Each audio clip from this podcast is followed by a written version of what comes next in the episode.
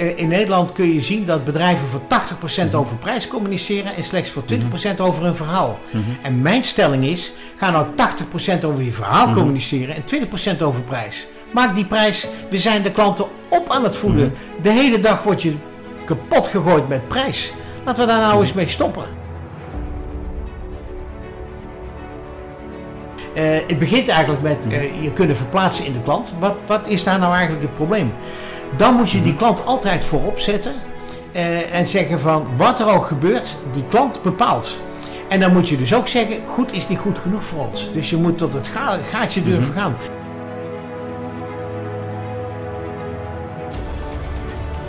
Ik word af en toe gestoord van de vragen van hebben we het goed gedaan? Bol.com die stuurt Mag ik u een prettige kerstmis eh, wensen, meneer Moors? En meteen daaronder kunt u ons feedback geven op deze aardige mail. Het is toch lachwekkend. Waar ben je in hemelsnaam mee bezig? Het is een terreur eh, van vragen die je over je heen krijgt. En ik vind dat bedrijven horen niet iedere keer de vragen te stellen: heb ik het goed gedaan? Nee, je hoort het sowieso goed te doen.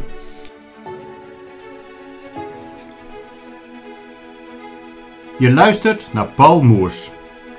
Paul hoort tot de meest prominente marketingdeskundigen van Nederland. Heeft grote internationale bedrijven geadviseerd over hun merkstrategie. Heeft brede ervaring in nationale en internationale directiefuncties. Kent de praktijk. Is auteur van talloze bestsellers op het gebied van marketing. En is met zijn scherpe analyses regelmatig te horen en zien op radio en televisie. In deze podcast laten we Paul uitgebreid aan het woord over zijn boek Fuck de prijs, lever de service. Zoals de titel al aangeeft, focussen een groot aantal bedrijven zich te veel op de prijs, terwijl het veel belangrijker is om je te onderscheiden met de service die je levert. In dit interview heeft hij het onder andere over de toekomst van de winkelstraat, op welke manier je het serviceniveau in je organisatie kunt verhogen en legt hij uit waarom je eerst moet dienen voordat je kunt gaan verdienen. Daarnaast komen er veel concrete voorbeelden voorbij. Veel luisterplezier voor iedereen die niet terecht wil komen in de negatieve prijsspiraal, maar de omslag wil maken naar een excellente service.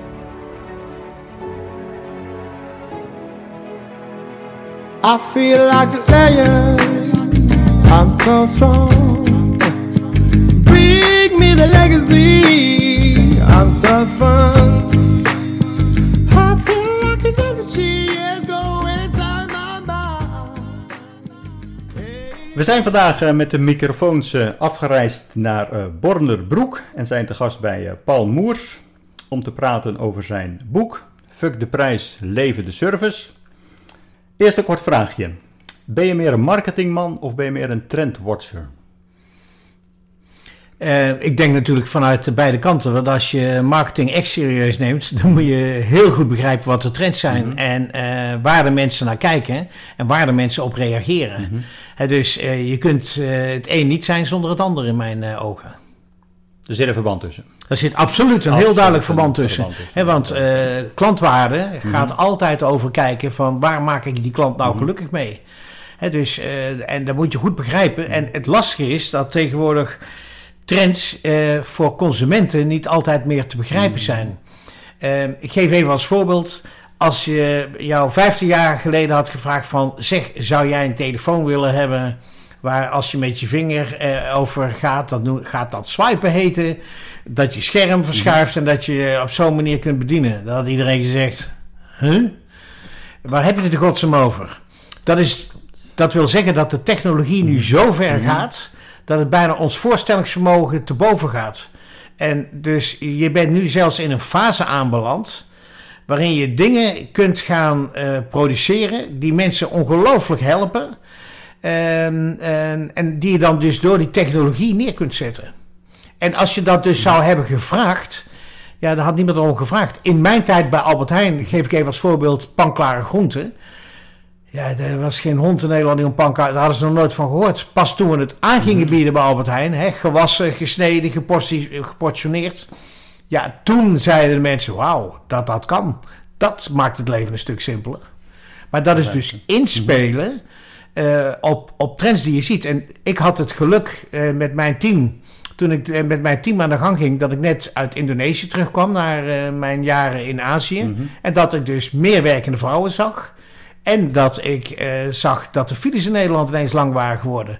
En toen kwamen we met het team op het idee van... wij moeten tijd besparen. En hoe kunnen we dat doen? Nou, bijvoorbeeld panklare groenten. Dus dat zijn inderdaad waar je dan op let, inderdaad, die trend zal kunnen voorspellen om dat Ja. toe te kunnen passen. Ja, Maar zelfs het maken. Dat maakt de trend zelfs. Nog duidelijker. Ehm, ik wil beginnen nu met eh, je zes dilemma's eh, voor te leggen. Waar je alleen, het zal misschien een beetje moeilijk zijn, met ja of nee op, eh, op mag antwoorden. Zonder verdere toelichting. En daarna laten we het lot beslissen met de dobbelsteen welke twee dat we nog wat, wat dieper op ingaan. De eerste. Kan ook de meest vastgeroeste klantonvriendelijke organisatie de slag naar een excellente serviceverlening maken? Nee. Jumbo wordt ooit groter dan Albert Heijn. Nee. We hebben twee keer. Nee. Fysiek naar een winkelstraat gaan wordt voor de jeugd net zo ouderwets als Facebook. Nee. Klantenenquêtes worden net zo irritant als bellende energieleveranciers. Ja. Duidelijk ja. Kortingen trekken klanten. Ja. Merkentrouw bestaat niet meer. Nee. Nou, ik zou zeggen, laat het lot beslissen met de Oh, ik, dobbelsteen. ik, ik mag de dobbelsteen Je mag de dobbelsteen, eh, mag je gooien. Ja, Nummertje twee. twee. Wat was dat? Jumbo, Jumbo. wordt ooit groter dan Albert Heijn.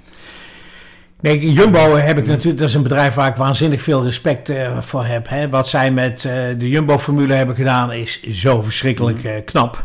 Punt is alleen dat Ahold op veel gebieden veel verder is. En Ahold is inmiddels zo'n grote, internationaal, kolossale organisatie. Dat het heel erg moeilijk gaat worden om dat nog in te halen. Als dat al ooit gebeurt, eh, dan is dat misschien wel generaties verder. Maar in deze generatie zie ik dat niet 1, 2, 3 eh, gebeuren. En ook niet in Nederland, want je noemt nu wereldwijd inderdaad. Nou, ze hebben in Nederland eh, natuurlijk een megaprestatie geleverd. Hè, door van een marktaandeel van 1,4% nu maar liefst al 22% te zijn. Dus dat is een, een prestatie waar iedereen heel diep voor moet buigen. Maar dat hebben ze eh, onder andere gedaan door eh, natuurlijk eh, formules op te kopen. En die onder de Jumbo-vlag te brengen. Ehm, en daar hebben ze gewoon ongelooflijk veel succes mee gehad. Ik denk wel dat NMA technisch Jumbo dicht in de buurt kan komen. Want de kleine ketens zullen eh, gewoon gaan verdwijnen. Eenvoudigweg, die houden de technologische voorsprong, kunnen ze niet meer bijhouden. Eh, de investeringen in robotica kunnen ze niet bijhouden. De investeringen in de technologie in de winkel kunnen ze niet bijhouden. En eh, dat gaat heel moeilijk worden. En eh, daar zie ik Jumbo wel nog een aantal kansen hebben. Maar ehm, we hebben natuurlijk ook nog partijen als de, de Aldi's en de, en de Lidl's. Ehm, en misschien ook wel bijvoorbeeld een plus-formule of de specialiteitsformule. Waar nog alle kansen zitten. Dus ik denk dat Jumbo zeker groter gaat, nog groter kan worden. Maar of ze Albert Heijn inhalen in, tijdens eh, ons leven, dat vraag ik me af. Dat is nog de vraag. Oké, je mag hem nog een keer eh, laten rollen, de dobbelsteen. Wil je laten Nog rollen? een Kijk keer eens, laten daar gaat hij. rollen inderdaad. Ja, het is nu een drie. De volgende. Fysiek naar een winkelstraat gaan wordt voor de jeugd net zo ouderwets als Facebook. Daar heb je ook nee op geantwoord. Ja, daar heb ik nee op geantwoord, omdat ik denk dat eh, winkelstraten wel degelijk een belangrijke functie in ons leven spelen. We zien het nu ook, hè, we vervelen ons vaak eh, te pletter. Eh, en winkelstraten is tegenwoordig een uitje. En waarom? Omdat de horeca zo enorm is toegenomen in die winkelstraten. Hè, dus je gaat gewoon lekker uit eten, je gaat lekker een kop koffie drinken en dan geen eh, truttige koffie meer, maar gewoon echt goede koffie. Ja, dat, Ja. Moet, dat moet allemaal tegenwoordig top zijn. Ehm, en we willen ook wel de spullen zien. We willen ze ook wel aanraken. Dus online is leuk. Online is handig. eh, natuurlijk, zeker in de coronatijd. Maar fysiek in winkels rondbanjeren en er een leuk uitje van maken. dat blijven we spannend vinden. Maar dat vraagt wel iets van de winkels. En ik denk dat de winkels moeten leren om uh, de beleving daadwerkelijk neer te gaan zetten. En dat vind ik bij heel veel winkels ontbreken. Ik, laatst ging weer zo'n promes uh, failliet. Nou, als je voor zo'n winkel staat, je wordt er, uh, of mis Etam, hè, je wordt er gewoon bedroefd van. Als je naar binnen kijkt, van wat is nou de aankleding van jullie winkel? En ik vind beleving moet geen modewoord zijn. Beleving moet een serieuze insteek zijn om je winkel echt spannend te maken. Want alleen dan kun je concurreren tegen, tegen online. En denk je dat dat antwoord wat je nu geeft, dat dat ook eh, voor de jeugd zo van toepassing is? Nou ja, je ziet ook eh, de jeugd uh, toch uh, in de winkelstraten bezig mm zijn. Hè, dus, en dat komt met name door die horeca. Ja. Als we dat niet zouden mhm. hebben, dan zou het een heel ingewikkelde zaak worden. Maar door juist die combinatie... Uh, blijft het wel degelijk spannend. En ik denk dat uh, de winkelstraten wel, wel wat compacter zullen worden. Dus al die aanloopstraatjes zullen wel het moeilijk krijgen. Maar de hoofdwinkelstraten, ja, we willen toch dat Gucci-tasje even ruiken, even voelen. Uh, even zien hoe het staat. En dat heb je natuurlijk ook met kleding. Maar als je ziet, ik maak het nu zelf mee, wat je allemaal terug moet sturen. Uh, omdat ja, de ene maat 38 is echt niet de andere maat 38. Hè? En uh, dus dat soort problemen los je hier uh, met de fysieke winkels wel op. En het is meer inderdaad. En ze kennen je vaak, die fysieke winkels. Hè? Dat vind ik ook wel leuk. Dat ze ook je de service kunnen geven, de aandacht kunnen geven, het advies kunnen geven van wat, wat, wat moet je doen. Ja, zeker de, de plaatselijke winkels inderdaad. En het fun-element, dat, dat blijft nog steeds ja. van toepassing inderdaad. Oké, dan gaan we over naar uh, wat meer uh, richting je, je boek. Uh, waarom is het belangrijk dat bedrijven niet in de valkuil van lage prijzen ja, nou ik denk als we nou iets van corona leren, mm -hmm. dan is het uh, wel dat um, corona natuurlijk een oorzaak heeft in ons eigen gedrag. Uh, ik denk dat veel te veel winkels zijn in de valkuil aan het vallen van de race to the bottom. En de race to the bottom heeft consequenties. En wij sluiten in Nederland massaal onze ogen en oren voor wat er gebeurt. Als prijzen goedkoop zijn, zul je ze vaak uit derde wereldlanden moeten halen. Daar kunnen we er lang en kort over mhm. praten. Maar daar zit natuurlijk af en toe kinderarbeid. Maar daar zitten zeker onmenselijke arbeidsomstandigheden. Daarnaast allerlei milieuproblemen. Het feit dat je een spijkerbroek draagt Betekent wel 7000 liter uh, fris water. Mm En hele zware gifstoffen om dat blauw aan die broek te binden. Ja, dat we dat allemaal massaal in Bangladesh doen. Dat daar provincies zijn waar je niet eens meer kunt rondlopen. Wij slapen hier rustig verder, want wij zien het niet. Het feit dat we een kilo knaller kip willen hebben. Ja, dat ze al die kippen mhm. bovenop elkaar zetten. Dat die beesten geen mhm. leven hebben en overigens ook niet smaken. Uh, ja, we, we merken het blijkbaar niet. En ik denk dat we de corona heeft geleerd. Je ziet dus dat er steeds meer ziektes overspringen van dieren naar mensen. En uh, het betekent dat we met z'n allen moeten gaan nadenken om die keten anders in te richten. En dat we niet zo meer, uh, zeer meer moeten focussen op de prijs, maar veel meer op het verhaal wat je kunt hebben in je winkel. En je ziet bedrijven dat ook oppakken. Hè? De Albert Heijns van mhm. deze wereld hebben net uh, ook een campagne gestart. Met de eieren. met de eieren. Ja. Dat is echt geniaal zoals ze dat doen. Mm Um, en dat is waar we naar uh, moeten gaan kijken. En je ziet in Duitsland, mhm. Penny, dat vind ik ook wel interessant. Uh, de voorzitter daar heeft gezegd, het zijn zo'n 4000, uh, kleine 4000 discountwinkels. Die zegt, ja, eigenlijk zijn wij deel van het probleem. En die heeft op 25 producten geplakt een sticker met de echte prijs. Wat zou het nou kosten als we die boeren een eerlijke prijs mm -hmm. geven? Wat zou het moeten kosten als we het milieu meer aandacht gaan geven? Wat zou het moeten kosten als het meer smaak heeft? Ze verkopen het weliswaar nog steeds op de discountprijs, maar ze laten de consument wel bewust zien wat er aan de hand is. Meer nadenken. Meer nadenken. Um, er is een uh, Amerikaanse professor aan Harvard uh, Business School Management, uh, Michael Porter. Je zult hem ongetwijfeld ook kennen. Die heeft eigenlijk als stelling wel eens gedropt: je gaat of voor de kwaliteit of je gaat voor de laagste prijs. Maar je moet kiezen. Ja, kiezen is, is zeker uh, juist. Uh, want als je alles uh, probeert te doen, dan gaat het niet werken. Dus je moet, je moet een richting. Mm -hmm. hè? Dus ga je nou voor price leadership of ga je voor customer intimacy? Mm -hmm. um, dus je moet die keus daadwerkelijk maken. Maar dat wil niet zeggen dat alles in de wereld uh, op een discountachtige manier moet verlopen. Waarom gaan we in ketens niet beter kijken hoe het anders kan? Kijk, corona, corona heeft ons ook geleerd Ik, ik, ik zag eh, één fabriek, nou die draaide toch een, eh, een kleine 100 miljoen. Maar die stond stil. En toen ik vroeg van waarom staan jullie stil? Toen was het ja, we hebben een eh, belangrijke component uit China niet en we kunnen het nergens anders krijgen. En toen zei ik, maar wat besparen jullie daar nou op? Hadden ze geen idee van. Dat zijn ze eens even gaan checken. Dat bleek om 10.000 euro te gaan. Ik zei, mijn hemel, dus jullie inkoper heeft blijkbaar die macht om dit te doen. En eigenlijk jullie bedrijf op deze manier naar God te helpen. Eh, en waarom gaan we niet eh, veel meer in Nederland produceren? Dan heb je ook die transportkosten niet. En als je robotiseert, dan heb je ook de loonkostenprobleem niet. En je ziet nu verschillende grote bedrijven, ook hier in Twente, eh, zie je nu gerobotiseerde fabrieken neerzetten. Ook bij mijn klanten. Eh, ja, en dat vind ik natuurlijk een geweldige ontwikkeling. Ja, we zouden het ook nog kunnen hebben dan over de werkgelegenheid natuurlijk, maar Nou, dat het, is dan eh, weer een ander aspect. eh. Ja, maar de werkgelegenheid is natuurlijk aan verandering onderhevig. Kijk, functies waar eh, weinig opleiding voor is, die zullen in de toekomst allemaal verdwijnen. Het betekent dat je ook op eh, de middelbare scholen moet gaan nadenken van waar zit hem nou precies de toekomst? Kijk, als je een fabriek hebt eh, eh, die gerobotiseerd is, dan heb je natuurlijk geen handjes meer nodig, maar je hebt denkers nodig. Of handjes die eh, robots kunnen repareren. Dus een gerobotiseerde fabriek wil niet zeggen dat je zonder mensen zit, maar dat je met andere werknemers zit. En ik denk dat dat wel belangrijk is om je dat te realiseren. Maar laten we minder afhankelijk worden van eh, de Aziatische industrie. Laten we meer lokaal eh, blijven kopen. Dat is goed voor het milieu, maar het is ook goed voor de zekerheid. En we weten ook allemaal dat deze pandemie zal niet de laatste pandemie zijn die we ooit gaan meemaken.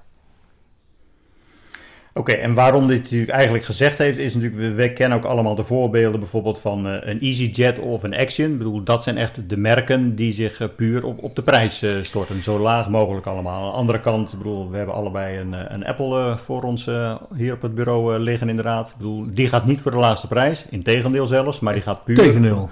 De kwaliteit gaan ze ervoor. En daar zijn de consumenten dan weer bereid om die meerprijs voor te hebben. Die bedrijven die zich daar nu tussenin begeven en die soms zeggen van oké, we gaan nu weer eens even met, met de prijs wat stunt. Of soms proberen we dan weer iets aan de kwaliteit te gaan doen. Hebben die nog wel een langere levensweg voor zich? Nou ja, ik denk dat je gewoon. dus, eh, kijk, als je in het midden zit, in, dan zit je altijd in het putje. Eh, Je moet wel keuzes maken in het, eh, in het leven. En dat je af en toe een prijssignaal geeft, dat mag natuurlijk rustig. Ik bedoel, ik zeg niet dat je geen prijssignalen moet geven. Maar wat ik wel zeg is, moet je het zo totaal overdrijven als nu. Kijk, ik, even terug naar supermarkten. Hè. Supermarkten is zo'n 25% permanent in de aanbieding. Als ik nou naar de kosten van voeding kijk en ik kijk even naar 1800, dan zie ik dat de kosten van voeding in 1800 in Nederland waren zo'n 90% van je inkomen. Ging naar voeding. Als je nu kijkt, is dat nog geen 10%. Waarom maken we dat? Waarom zijn we dan zo ongelooflijk geprijsfocust op die laatste 10%? Waar zijn we mee bezig? Waarom zeggen we niet van we maken die 10% voeding gewoon beter? Eh, we gaan geen kilo knallerskip meer doen, maar we gaan eh, kip met sterren doen. We gaan kip eh, verkopen die wel smaakt. Nou, dan maar wat minder eten, joh. En eet dan een paar dagen vegetarisch. Pak een recept van Otto Lengi, dat is ook lekker. Want vegetarisch eten is tegenwoordig fantastisch. Dus probeer naar een mengeling. En ik denk dat wij als, als wereldburgers anders moeten gaan denken. En dat wij als burger ook en consument ook een deel van het probleem zijn.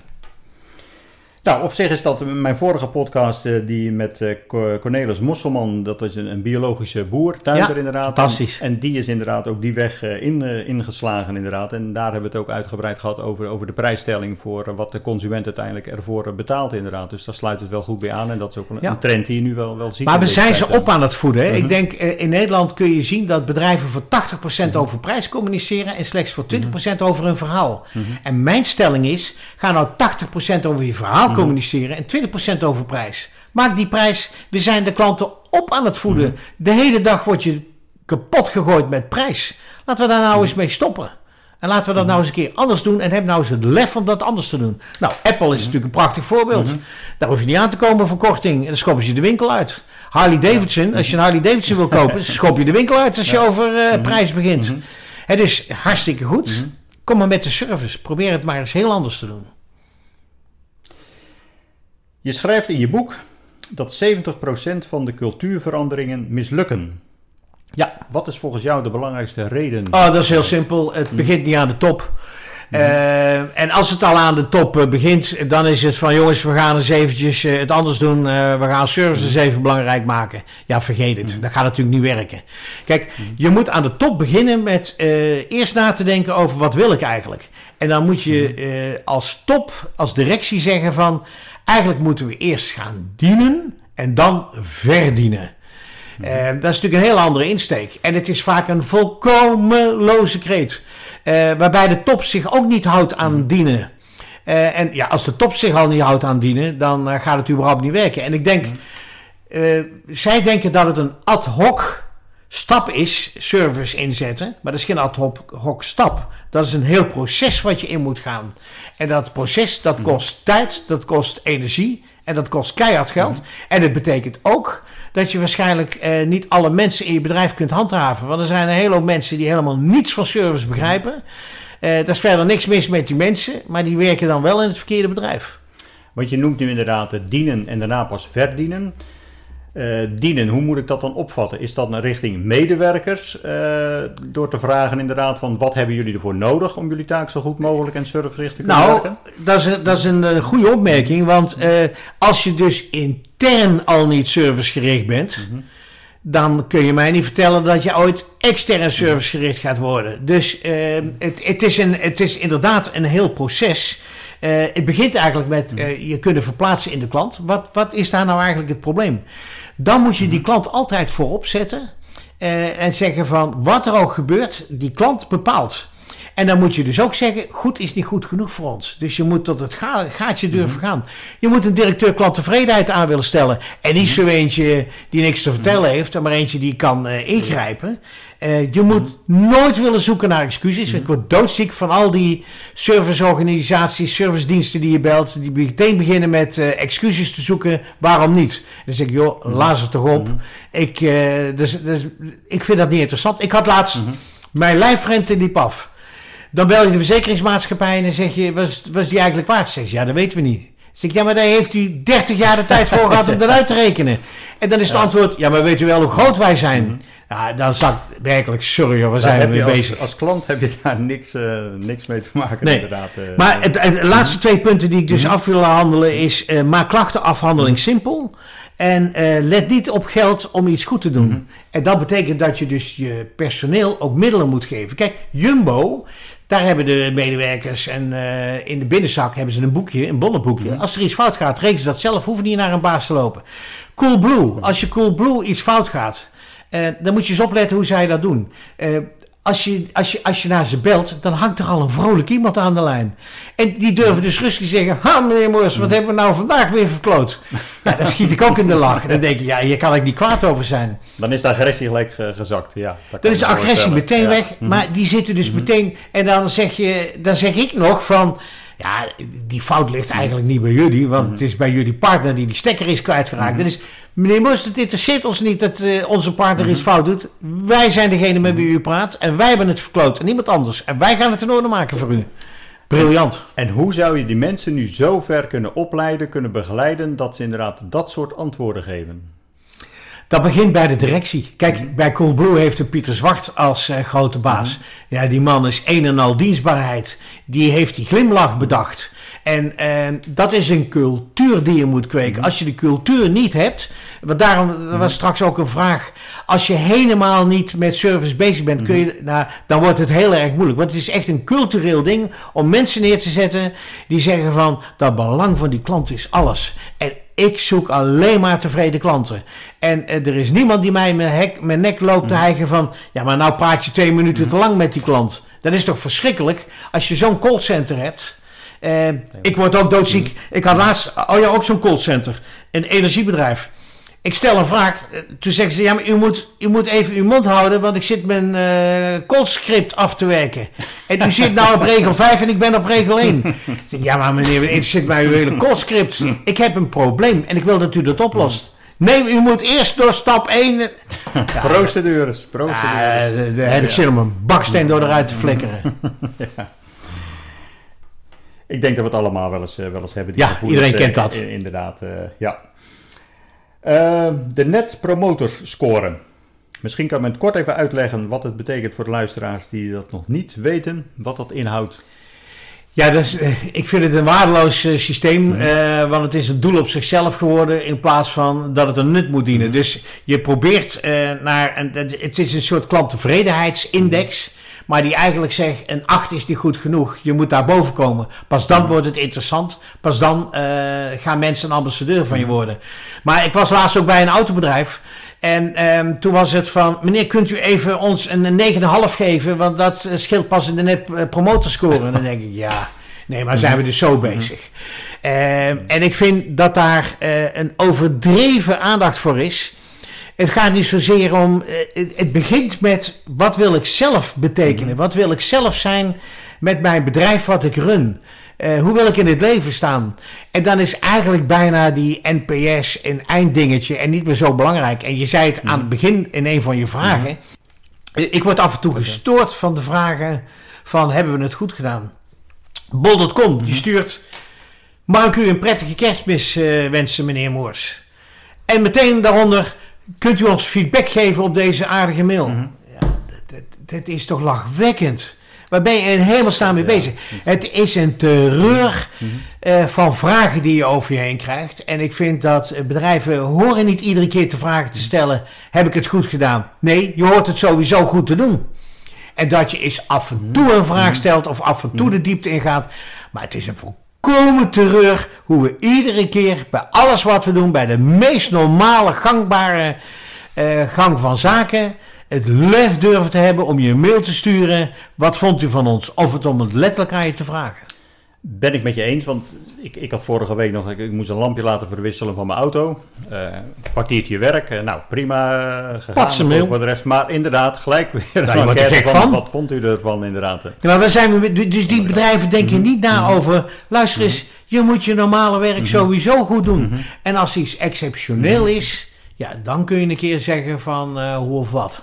Aan de andere kant, meten is weten, zeggen ze natuurlijk. Hoe kan je zeg maar die organisatie wel zodanig kunnen blijven monitoren dat je, dat je weet dat je op de goede weg zit? Nou, het is heel simpel. Als je organisatie eh, groeit, als je organisatie klanten heeft die binnenkomen met een brede glimlach, dan weet je al dat je op de goede weg zit. Maar je zou ook kunnen zeggen, zet op een toonbank bijvoorbeeld de knop met rood-groen.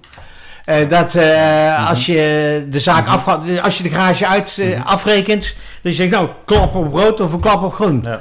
Eh, dan heb je een indicatie. En heb je nou drie weken alleen maar rood, ja, dan zou ik eens gaan onderzoeken wat er aan de hand is.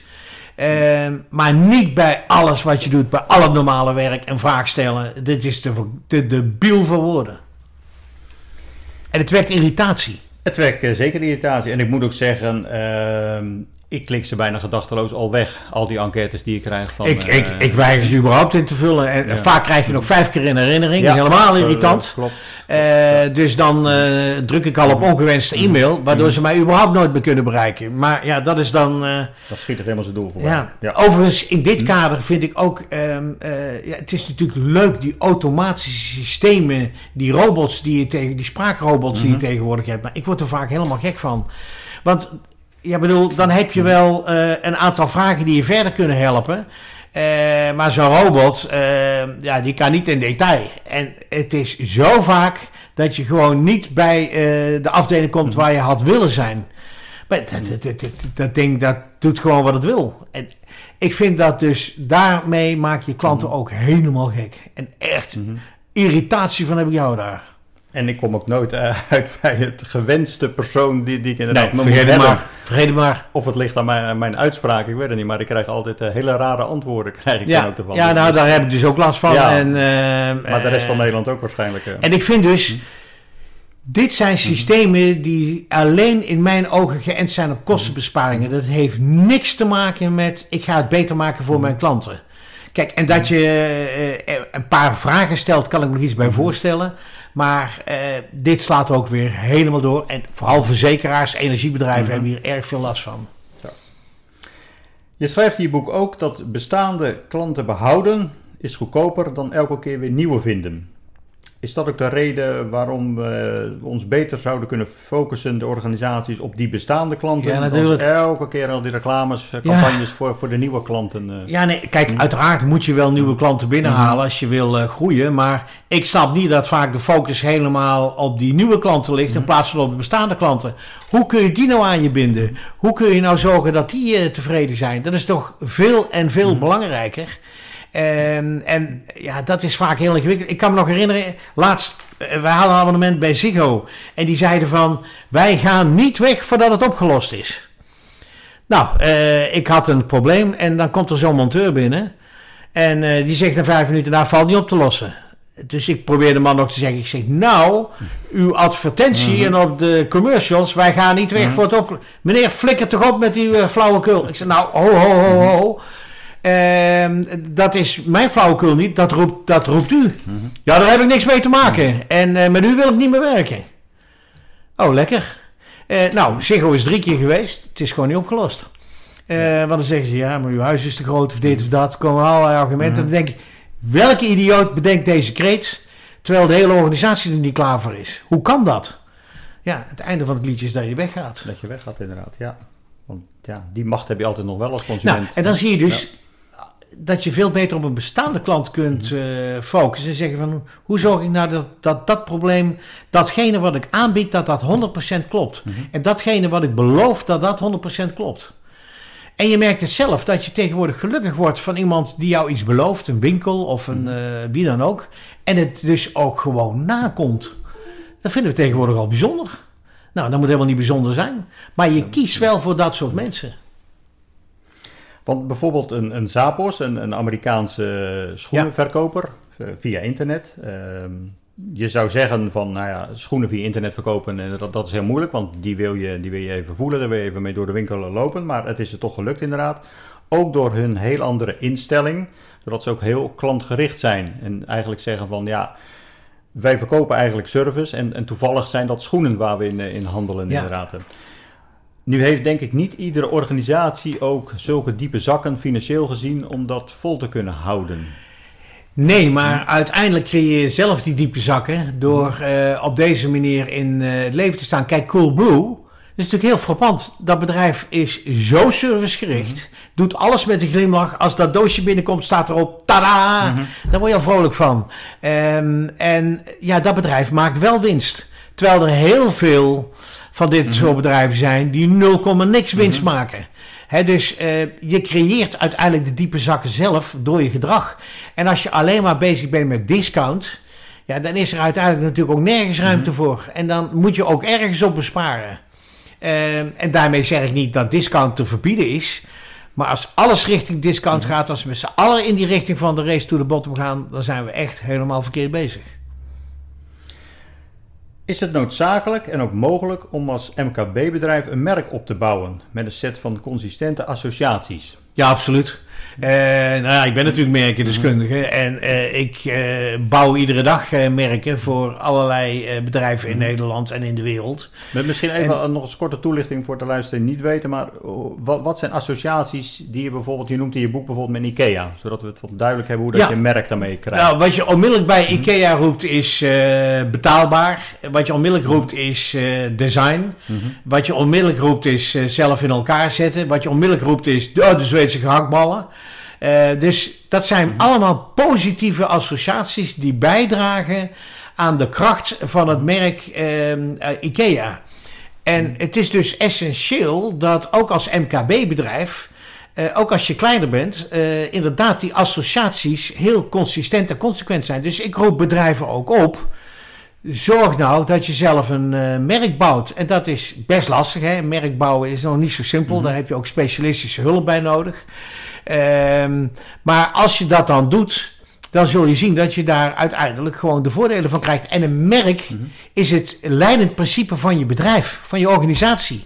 Als je dat merk eenmaal duidelijk hebt, dan, eh, dan weet je ook wat je moet doen. En je ziet dat tegenwoordig, nou, ik werk nou bijvoorbeeld voor Plek Vos, hè, een heel, heel groot bouwbedrijf, eh, wat zijn merk bloedserieus neemt. En die zegt, ja, als wij dat merk, hè, wij, zij maken het verschil met slimme oplossingen. Dan weet iedereen in het bedrijf, wij moeten slim zijn. Wij moeten naar slimme oplossingen zoeken en niet de makkelijkste oplossingen. dan stuur je een bedrijf prachtig aan. Dus dan is dat eigenlijk de visie, de leidraad die bij iedereen op het netvlies staat. Van Ja. wat er ook gebeurt, we moeten zorgen dat die klant een, een goede oplossing krijgt. Ja, precies, precies. Heel belangrijk. Heel belangrijk, oké. Wie denk je dat er uiteindelijk meer baat heeft gehad bij het internet en de sociale media? De consument of de bedrijven? Want er is natuurlijk nog wel wat veranderd de afgelopen 10, Nou, ik 15 denk jaar. dat allebei eh, baat eh, erbij hebben. Eh, kijk, eh, de, de bedrijven hebben natuurlijk allerlei extra mogelijkheden om klanten te informeren en te bereiken. Maar de consumenten hebben nu ook mogelijkheden om na te gaan wat speelt er. En eh, wat vinden ze. Bijvoorbeeld als je naar een restaurant gaat, ja, ik pak meteen TripAdvisor, want ik wil even weten wat eh, andere mensen uit mijn peergroep zeggen van dat restaurant. Dus daarmee voorkom ik dat ik een verkeerde keuze maak. Hè, dus eh, ik denk dat social media ook gewoon heel veel eh, goeds heeft gebracht. Het is wel zo dat dankzij social media de verdieping vaak ver te zoeken is, zie je ook in de politiek. En daar zou misschien wel eh, wat, wat eh, veel meer aandacht voor, eh, voor moeten kunnen komen. Want kan er ook niet een soort terreur ontstaan soms met die sociale media? Omdat klanten heel gauw dan roepen als er iets niet goed is gegaan in hun ogen. Dat ze zeggen van nou, maar ik ga dit wel eventjes op, op Facebook en op Ja, maar het is ook vaak hun enige, enige mogelijkheid om eh, hun recht te halen. Kijk, nou, ik werk natuurlijk voor programma's als Meldpunt of eh, Keuringsdienst voor Waarde of Kassa. Ja, die zijn er niet voor niks. Eh, Want die hebben eh, continu die problemen zijn ze op aan het lossen voor hun klanten. En eh, ik vind wel dat ze door social media meer macht hebben gehad, de consument. En inderdaad, als iets eh, niet lukt, dan kun je vaak een, een storingsdienst of wat dan ook helemaal niet bellen. Terwijl als je begint te twitteren, ze soms razendsnel reageren en je probleem kunnen oplossen. En die social media past ook weer in mijn, wat ik beschrijf in het, wat, dan vragen bedrijven mij, ja maar Paul, service, het is zo ingewikkeld. Wat kan ik nou voor service leveren? Nou, ik heb ze geholpen door het 5G-model. En dan zeg ik, het 5G-model is gemak, gewin, geluk, genot en gezond. Eh, dat zijn allemaal G's waar je iets mee kunt doen. Nou, social media kun je bijvoorbeeld gemak, hè, dus dat je vrij snel een antwoord krijgt. Eh, maar gezond is nu bijvoorbeeld wat Albert Heijn aan het doen is eh, met die campagne met die eieren nu. Ja. Hè, van hoe kunnen we dat verbeteren? Ehm, als je zegt geluk, Netflix verkoopt eigenlijk geluk. Want je zit s'avonds op de bank met je vriendin, je hebt een zak chips en een fles wijn en je zit naar de mooiste films eh, en documentaires eh, en, en, en series te kijken. Zonder reclame. Zonder reclame. En eh, is er iemand die vraagt van wat kost Netflix? Ik zou, als je het aan mij vraagt, zou ik bij God niet weten. Maar ik weet wel dat ik niet meer zonder Netflix kan. Eh, en die verkopen gewoon geluk. Dus hoe mooi is dat? En dan zie je dus dat service zo breed kan zijn. En vaak wordt er naar service veel te een, eendimensionaal gekeken. En komen ze dus weer niet verder dan prijs. Joh, hou daar nou over, alsjeblieft over op. En eh, ga het beter bedenken. Ik zag ook ja, zo'n campagne van de overheid. Want dan kom ik even terug op eh, gewin. Ehm, dan kun je dus zonnepanelen aanschaffen met subsidie. Nou, ik weet niet of je het ooit zelf geprobeerd hebt. Maar een dan paar moet je, maanden geleden. Ja. ja. belachelijk. Want je moet eerst een bedrijf beginnen. Dan moet je een BTW-nummer aanvragen. Ja. Dan moet je daar weer BTW... Welke gek, welke ambtenaar heeft dit bedacht? Dat is werkelijk een serieuze randebiel die heel snel eruit gegooid moet worden. Want dit is dus weer krankzinnig lastig om de consument op deze manier te helpen. Hou dingen nou in godsnaam simpel. En eh, dat is iets wat heel vaak vergeten wordt. Er zijn ook organisaties die hebben de volgende kreet op de muur staan. Hoera, een klacht. Kan je daar iets bij voorstellen? Ja, ik vind het een ongelukkige kreet. Eh, ik snap wel wat ze ermee bedoelen. Ehm, want eh, iemand die klaagt, die laat in ieder geval zien dat hij ontevreden is. En als iemand dat bij jou meldt, kun je er tenminste iets aan doen. Dat is Ehm, en, en ja, dat is wel belangrijk. Dat is natuurlijk wel, eh, wel, wel belangrijk. Ehm, maar eh, in principe zoek je natuurlijk naar zo min mogelijk klachten. Maar als er al een klacht komt, dan, eh, dat noem ik ook het recovery model in mijn boek. Eh, een klacht kan natuurlijk een geweldig middel zijn om klantenbinding te krijgen. Ik bedoel, ik had laatst bij Coolblue, was mijn nagelnieuwe laptop, die deed het niet tijdens de presentatie. En tot mijn niet geringe verbazing stuurden ze met een courier binnen een, twee uur een andere laptop op. Ik vond het werkelijk adembenemend. Eh, nou, dat betekent als ik elektronica nodig heb, ja, Dan je weet dan waar ik het meer. haal. Ja. Ik wil geen reclame maken, Mhm. maar zo simpel werkt het wel. Ja, om te draaien. En eh, dan, dan ambassadeur krijg je een veel maken. trouwere klant eh, Mhm. dan, je, dan je ooit had. Mhm. Maar ja, ik heb heel veel bedrijven. Nou, we hadden hier een badkamer laten eh, installeren. Mhm. eh, Waar een aantal dingen aan mis waren. Nou, dat bedrijf reageert nergens op. Mhm. En het roept alleen maar, het is jullie schuld. Dat je denkt, joh, maar... Mhm. eh, hoe kun je dit nou roepen? Hè? Wij zijn met een grote verbouwing eh, hier Mhm. eh, waren we bezig. Hier was veel geld te halen. En dat je dan gewoon naar geen enkele klacht luistert. En, en je gewoon als. wij wilden op een gegeven moment ook iets terugsturen. En wat we te veel besteld hadden. En het was echt een grote bestelling. Mhm. En toen was het. ja, maar dan willen we eerst de marge van de teruggestuurde dingen hebben. En dan willen we bovendien de extra administratiekosten ook hebben. Denk je, hoe is het godsnaam mogelijk? Dit moet je eens bij IKEA proberen. Eh, IKEA, als je daar iets te veel besteld hebt, kun je het keurig terugsturen. En, en, en, eh, een paar minuten later heb je het geld op je rekening. Coolblue ook. Eh, en deze badkamerzaak hier uit de buurt dacht van, nou, dat, dat hoeven wij niet. Gevolg, je koopt er nooit meer. Het is ook het principe, de kost gaat voor de baat uit. Die- Daar ben ik het helemaal Ja. met je eens. Ja, daarom vind ik dus ook dat greed te veel een rol speelt. Hè. Als ik weer even op die badkamerzaak terugkom. Dat is het typische geval van greed. Ehm, geld verdienen, verdienen, verdienen, verdienen. Ja, nee, maar eerst dienen, dan verdienen. En inderdaad, de kost gaat voor de baat uit. Je moet eerst zorgen dat die klant tevreden is, dat die klant blij is. Zelfs als die klant al een foutje maakt, wat zou kunnen gebeuren, dan moet je nog denken van, hoe los ik dat op? Nou, ik had laatst, eh, ik was aan het tanken met mijn Volvo en ehm, eh, ik sta ondertussen te bellen en ik gooi de benzine in terwijl het een diesel was. Ah. Ik denk, eh, pas, ik had natuurlijk nooit moeten bellen en tanken. En ik was onderweg naar een grote lezing waar zo'n eh 500 man zaten te wachten. Dus ik bel mijn Volvo garage en ik zeg, oh, ik heb nou iets stoms gedaan. Ik zeg, en ik zit met een lezing die ik moet geven over anderhalf uur. Eh, ze zeiden, we sturen nu een takenwagen. Ehm, eh, u komt eh, naar de garage. Ehm, wij halen gewoon een auto uit de showroom. Dan neemt u die maar mee. Want u moet op tijd op die, op die lezing, bij die lezing zijn. Wat was nou de grap? In die Volvo zaten werkelijk alle nieuwe snufjes. Mhm. En ik rij heen en weer en ik kom terug. Ik denk, jeetje, ik wil, me- ik wil echt Ik wil dit wil ik ook. Ja, het gevolg was, ik kocht daar een nieuwe Volvo. Eh, ja, ik bedoel, dat is nou een mooi voorbeeld van kost gaat voor de bata. Ze geven mij, omdat ze geen auto's ter beschikking hadden, gewoon eentje uit de showroom, die dan wel kilometers heeft gedraaid. Waar zij dan eigenlijk verlies op leiden, want dan moeten ze een korting op geven. Eh, maar dit is nou kost voor de bata. Prachtig geval van, eh van En nadenken. waarschijnlijk zal je de rest van je leven zal je nog bij diezelfde Volvo dealer weer terug Ja, gaan prachtig. een nieuwe auto Ja, nee, eh, prachtig. Ja. Ja. Ja, Is het bij een kleinschalige organisatie per definitie makkelijker om meer service te verlenen? Minder Eigenlijk bureaucratie? wel, om ja, minder bureaucratie. Ja, je hebt eh, minder mensen die zich ermee bemoeien. Eh, het is directe confrontatie. Je ziet onmiddellijk wat er gebeurt. Eh, en dat is natuurlijk het eh, prachtig. Hè? Bij, ik noem maar iets bij een installateur. Kan dat zijn, maar het kan ook een, een, een elektronica winkel eh, zijn. Nou, mijn elektronica winkel hier in Enter. ja, die brengt alles alle minuut als ik een probleem heb. Het is werkelijk dezelfde dag opgelost. En, en ja, dan blijf je dus heel erg trouw. En dan gaat het ook niet over, over prijs. En dan zie je dus dat soort kleine organisaties wel degelijk het verschil kunnen maken. Absoluut. Ik weet niet of dat je ook het boek wel eens gelezen hebt van eh, Eckhart Winsen. Eckhart Notes eh, heet dat. Hij is eh, helaas overleden, maar die heeft het celdelingsprincipe eh, bij BSO heeft hij ook opgericht. En dat heeft hij toen ook zeg maar in het leven geroepen. Het zat ook in de automatisering, dus het, het was ook de, de groeimarkt.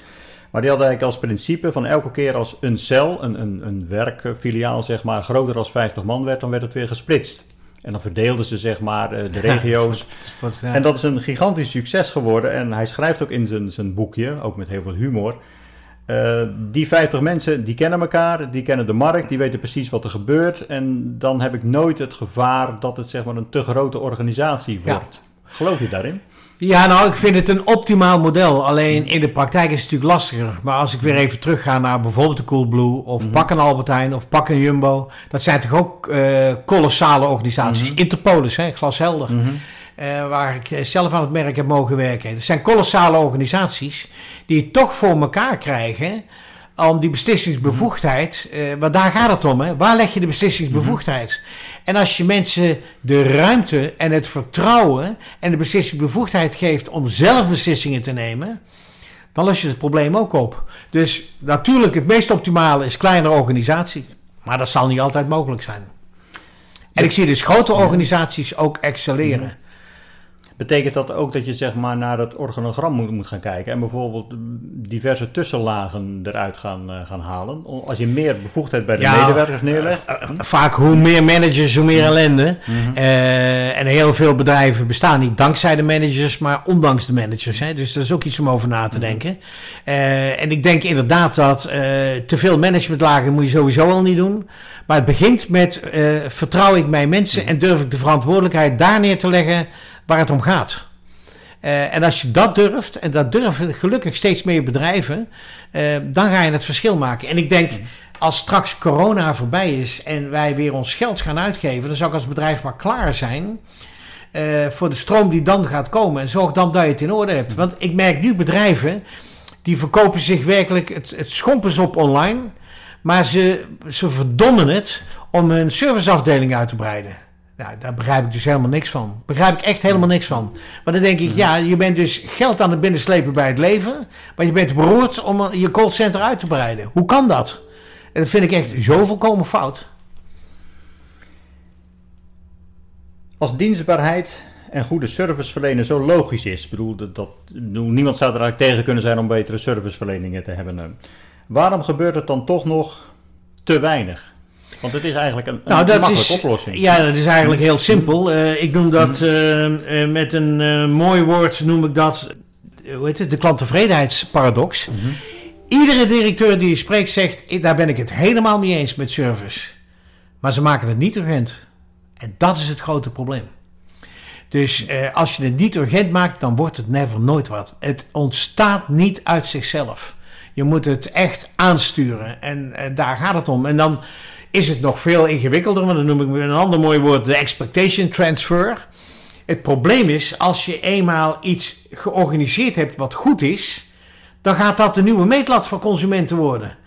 En wat heel veel bedrijven dan doen is achteroverleunen. Maar dan zeg ik, ja nee jongens, het is pas het begin. Want hierna moet je het nog beter maken. Want anders ga je weer achterlopen.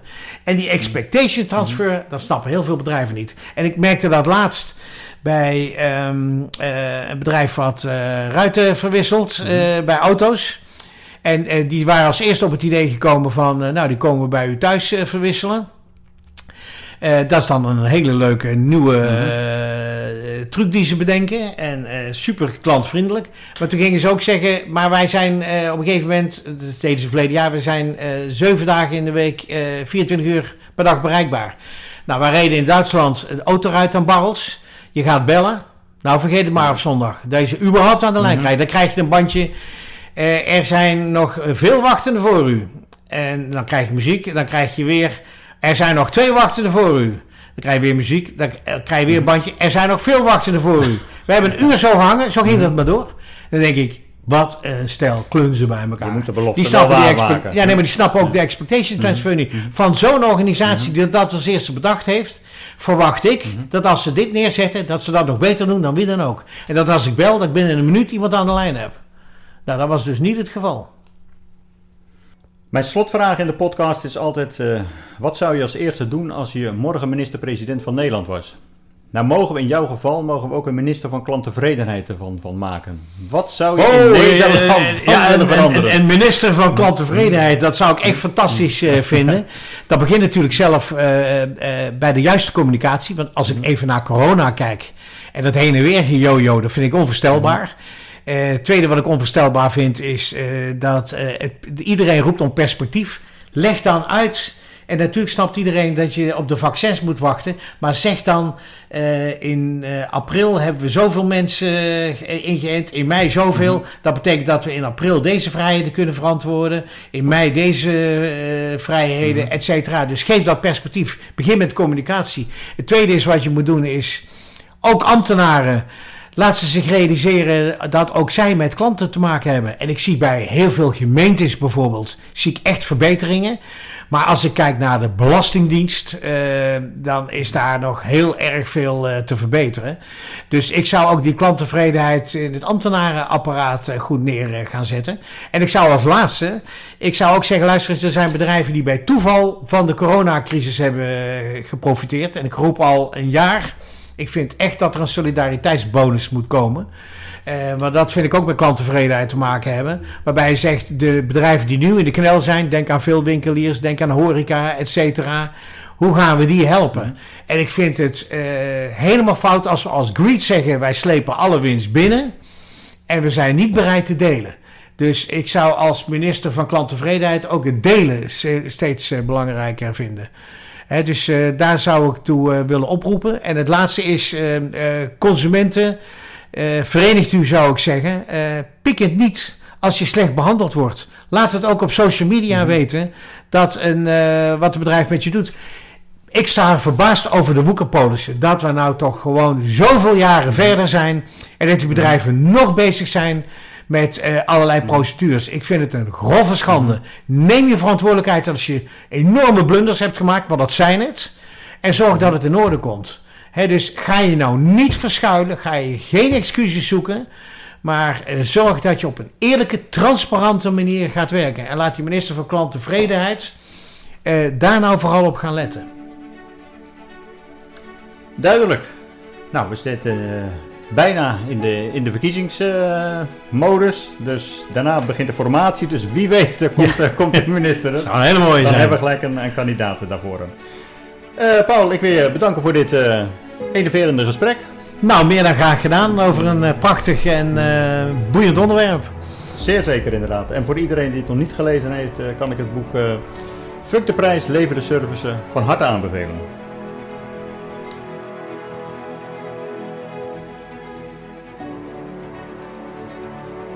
Wat mij het meest is bijgebleven uit het interview, is dat het begint met het verplaatsen in de klant en daarop al je beslissingen baseren.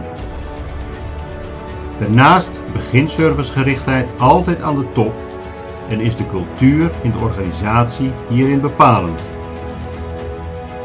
Voor degenen die uitgebreider informatie over dit onderwerp willen hebben, is het boek Fuck de prijs, lever de service onder andere te koop bij de persgroep, managementboek.nl of bol.com. Tot de volgende aflevering van de Gouden Graal podcast.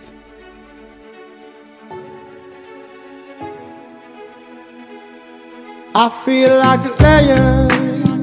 I'm so strong. Bring me the legacy. I'm so fun. I feel like an energy is going inside my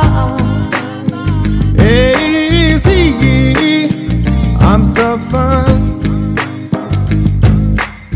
Come on, let me breathe.